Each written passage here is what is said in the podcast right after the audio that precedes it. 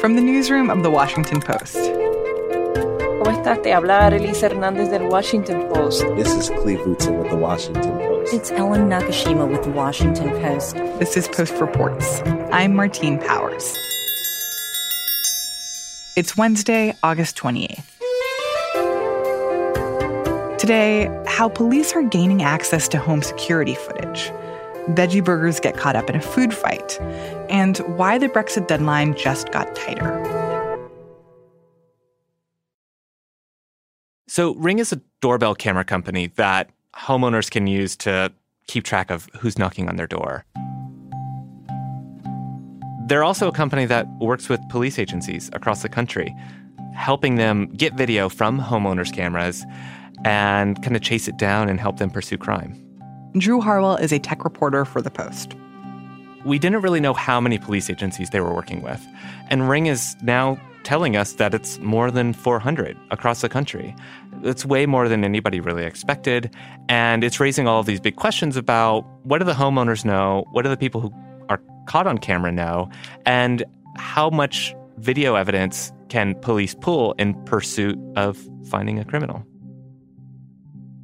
So when you say that Ring is partnering with law enforcement, they're basically taking videos from people's homes, from people's front porches or backyards, and they're sending them to local police departments?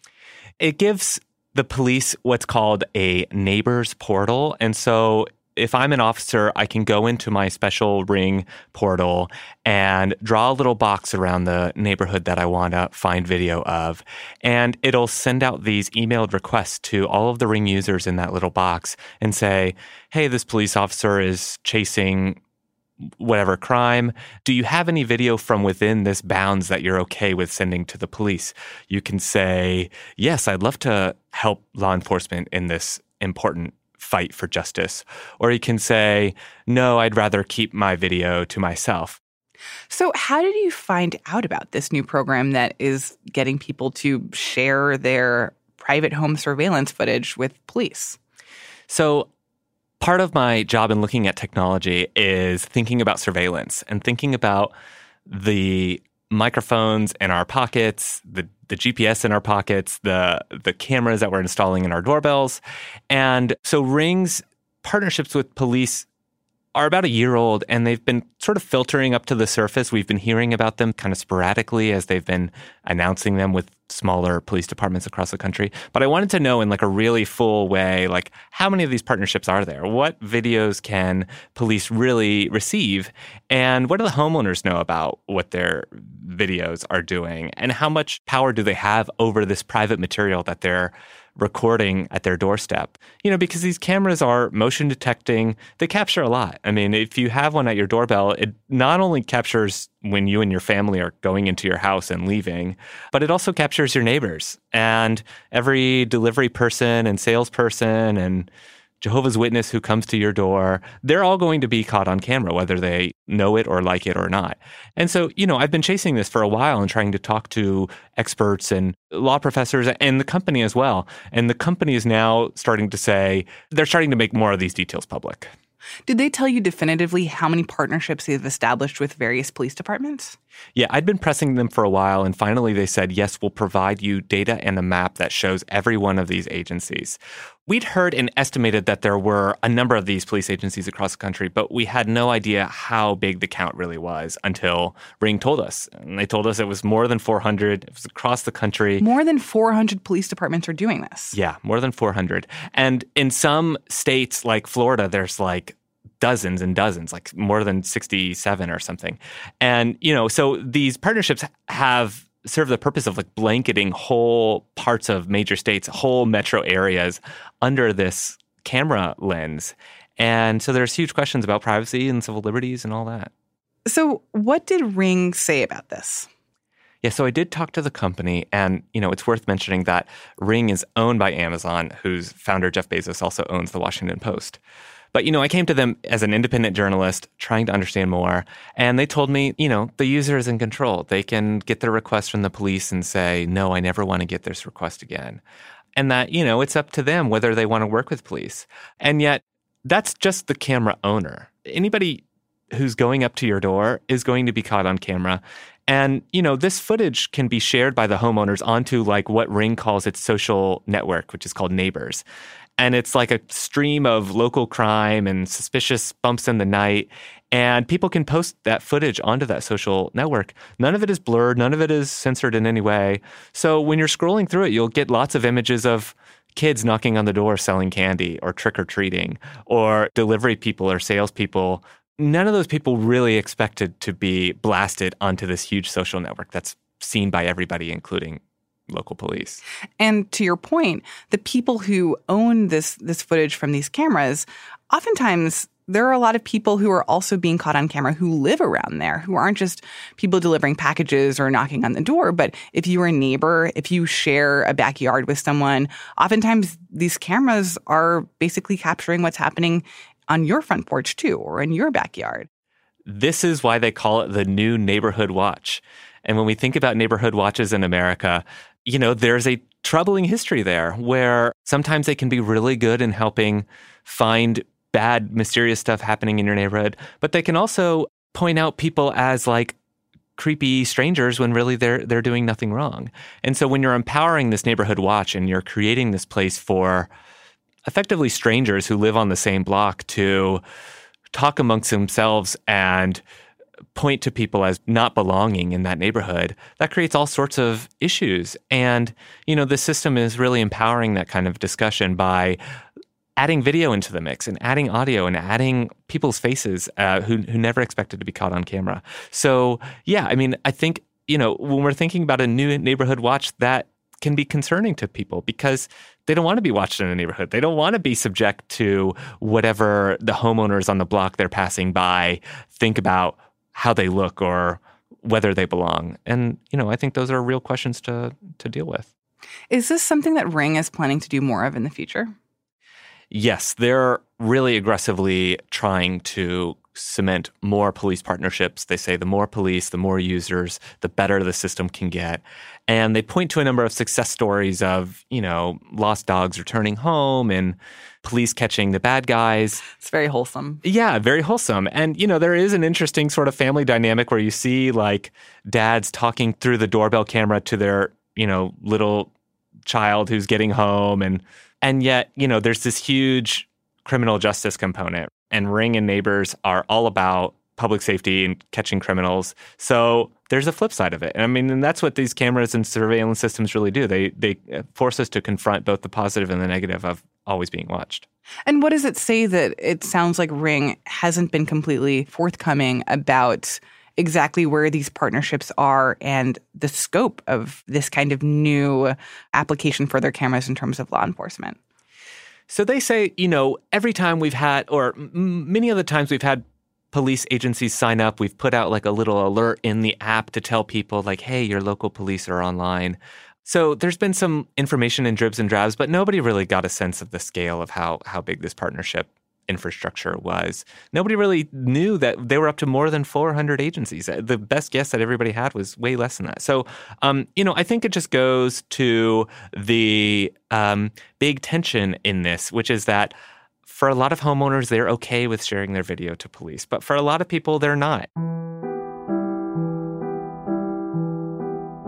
They see this as a step toward Big Brother, a step toward this huge surveillance system where police can see a lot about us that we're not always really that comfortable with.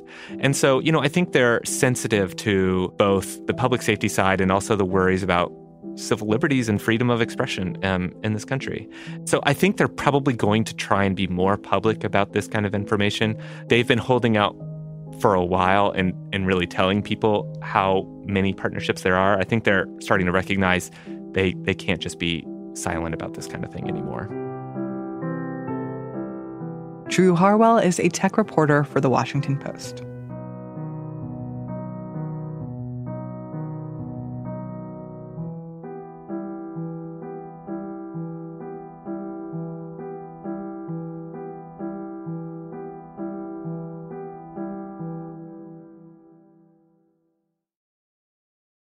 Meat, the traditional cattle industry, has watched as Impossible Burger and Beyond Meat as they've kind of muscled in and started to take market share. Laura Reiley reports on the business of food for The Post. The beef industry is pushing back and saying, wait a second, you can't use the word meat. We're the only meat. And you can't use hamburger or sausage or hot dog or some of these other things that are strictly and unequivocally reserved for meat. This fight has turned into a legal battle after several states passed laws prohibiting companies from using labels like meat or burger if the product didn't come from an animal. Now, companies like Beyond Meat and Tofurky are getting help from the ACLU. And they're arguing that they should be able to call their plant-based products whatever they want. Tofurky is trying to not have to repackage all of its products and also is just taking a stand against the cattle ranchers saying, you don't own these words. So I was a vegetarian for many years in my childhood, and I remember eating a lot of veggie burgers, a lot of Morningstar kind of fake sausage stuff. And it's not like fake meat is a sort of new invention. So why is it that now we're getting to this moment where cattle ranchers are trying to protect their brand so aggressively when in the past they didn't really worry about it? Well, they didn't perceive Morningstar as a foe.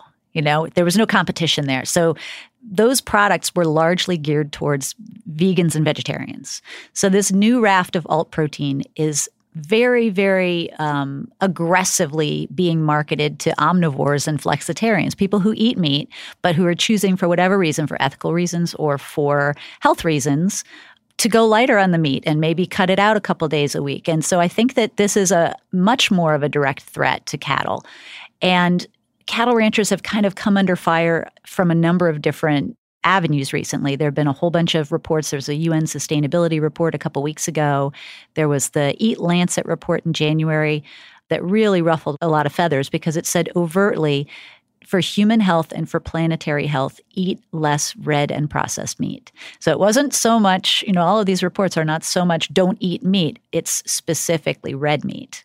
So I think that the cattle industry is feeling under siege from a number of different regions. And then you have things like tariffs and incredibly horrible weather conditions this past year. So it's been hard times. And I think the specter of these alt meats scooping up their lunch has really alarmed them. So when it comes to these legal efforts by the cattle ranchers to try to protect their brand and protect the word meat or burger, how successful have they actually been? And what is the legal arguments that they're making for why they get to be the exclusive user of terms like beef? Well, they haven't been super successful. So there have been 30 states that have tried to introduce a bill about this. So far, Arkansas went into effect in March and Missouri went into effect in May. And those are the only two thus far. I think there are some that have passed but have not gone, won't go into effect till the end of the year. And Tofurky, which is kind of a little bit alarming or amusing in a way that they are the ones who've come to the fore. They've joined together with the ACLU and they have filed suit to say this is an infringement on our First Amendment rights. And then also the Fourth Amendment, search and seizure. So they are complaining that if this goes into effect, if their product is basically scooped up as in violation, that they will lose money associated with that product, the loss of product. Because it would be so expensive to have to bring back all the various Tofurky packages all over the and so all these places. So the cost to change the marketing and the packaging. And, for a company that sells into every state, if you have a couple of states that you have to have all different packaging for, it becomes a real logistical problem as well as just, kind of reprinting packaging. And I will say that there are some packages. So Beyond Meat has a meaty crumble that you would kind of add to a spaghetti sauce, that kind of thing. And it says meaty, right, front and center. It has a picture of a cow on the front, although the cow is made of vegetables. So I think, I don't know, the astute observer is not going to be completely confused by this. But I do think that there is some argument to be made that, in the way that fruit gummies for kids that are 100% just gummy bear garbage should not have a picture of an orange or an apple on the front of the package. It's misleading. So it makes you think that it's actually made out of fruit, I think that this is a problem in a lot of food packaging, that it's kind of wishful thinking. So I can see. I mean, I talked to cattle ranchers who said, "Hey, I'd go to the grocery store with my kids, and they're gonna pitch a fit, and so I'm just throwing stuff into the cart." And I can imagine picking up one of these fake meat products and thinking it's the real deal. I mean, I personally doubt that any American has gone to Burger King and picked up an Impossible Whopper by accident. You know, I think that there's enough buzz right now that these products are fairly clearly alternative meat. I think that argument that companies like Impossible Burger are intentionally trying to confuse people is really interesting and kind of says something about where we are as a society and how we think about food now. Because I feel like, at least up until now, it would have behooved vegetarian meat companies to be super clear and super explicit about the fact that they are not made out of meat, because they are seeking an audience of people who want to stay as far away from meat as possible. But that in this new area where it's like people eat meat, but they're trying to think about eating less meat or being a little bit more environmentally conscious, then you see this switch in marketing where it's like that it's not necessarily beneficial to make it completely clear that your product isn't made out of meat. Yeah, I mean, these products, the new products, especially the ones that are, you know, an Impossible Burger that bleeds like the real thing, that chews like the real thing, that you get a sear on the way you would a burger, you know, a traditional meat burger, they are geared towards flexitarians or omnivores who are intermittently opting for a plant-based. But I really think that what is going on here, it's not even so much about these plant-based burgers that the cattlemen are afraid of. It's this next round, the cell-based meat. It is very frightening for them, the idea of meat that is grown in a laboratory from a punch biopsy from an actual animal that never has to die in the name of feeding us. If they can scale that up and make meat in a laboratory that is identical and that's a comparable price, why would anyone ever choose to have an animal, you know, a burger versus a lab-grown burger, right? So I think that the cattle ranchers are definitely perceiving a legitimate threat on the horizon, and I think that nomenclature in that case is going to be really muddy because it is meat. It's meat from an animal. It's just not meat from an animal that was born or slaughtered in a traditional way. And this idea of cell-based burgers, is that an actual thing that is happening that people can buy? We'll see it by the end of the year. So there are probably, you know, if I've talked to one company off the record that says by the end of 2019, it may be into 2020 or even into 2021 before these are widespread, you know, available products in your grocery store. But it's coming soon. So imagine there's one company that is working on salmon, which is hugely, you know, Americans eat a lot of salmon now. So if you can make it in a laboratory and make it cost-effective, that's a lot of salmon rolls and, you know, salmon fillets on the grill. I think that there are real reasons to think that there will be a huge pivot in the way we eat in the next couple of years.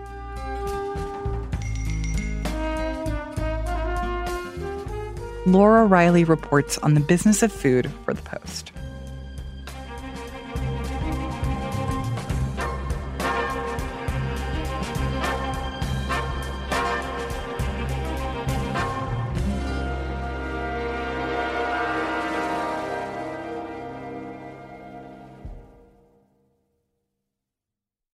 And now, one more thing. Thank you very much for coming in. As I said on the steps of Downing Street, we're not going to wait until October the 31st before getting on with our plans to take this country forward.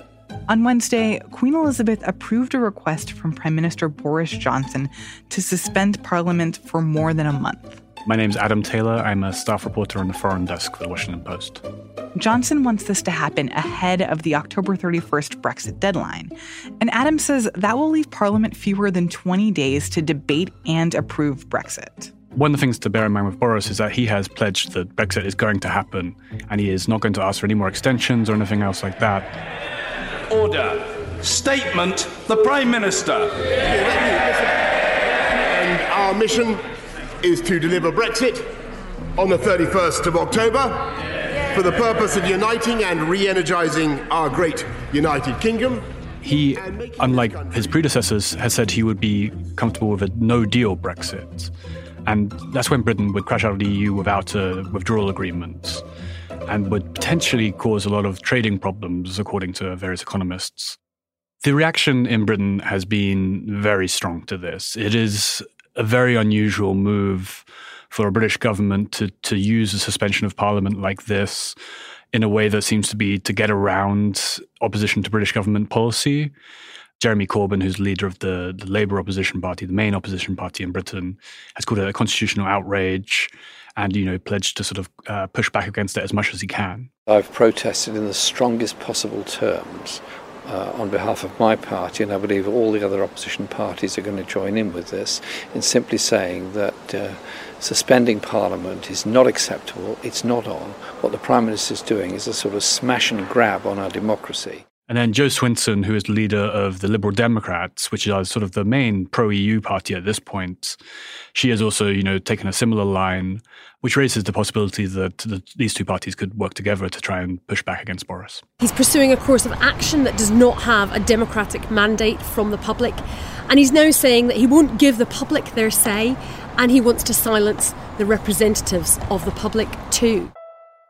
You see from opposition lawmakers, they're already calling it, you know, sort of a constitutional crisis and saying that this is something that goes against the British government and the way the British constitution works. Unfortunately for them, there isn't a logical way of pushing back against this. Under the way the British constitution, rather, has evolved over the last few years, there is more and more power in the British government. And while they could call and vote of no confidence, it's not necessarily clear that they can actually remove Boris Johnson from government. Adam Taylor is a reporter on the foreign desk of The Washington Post.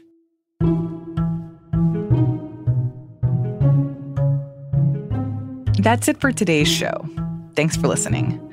I'm going to be out on Thursday and Friday, so those shows will be guest hosted by Carlos Lozada, the nonfiction book critic, recent Pulitzer Prize winner, and occasional guest on the podcast. He is going to be great. Until then, I'm Martine Powers. We'll be back tomorrow with more stories from The Washington Post.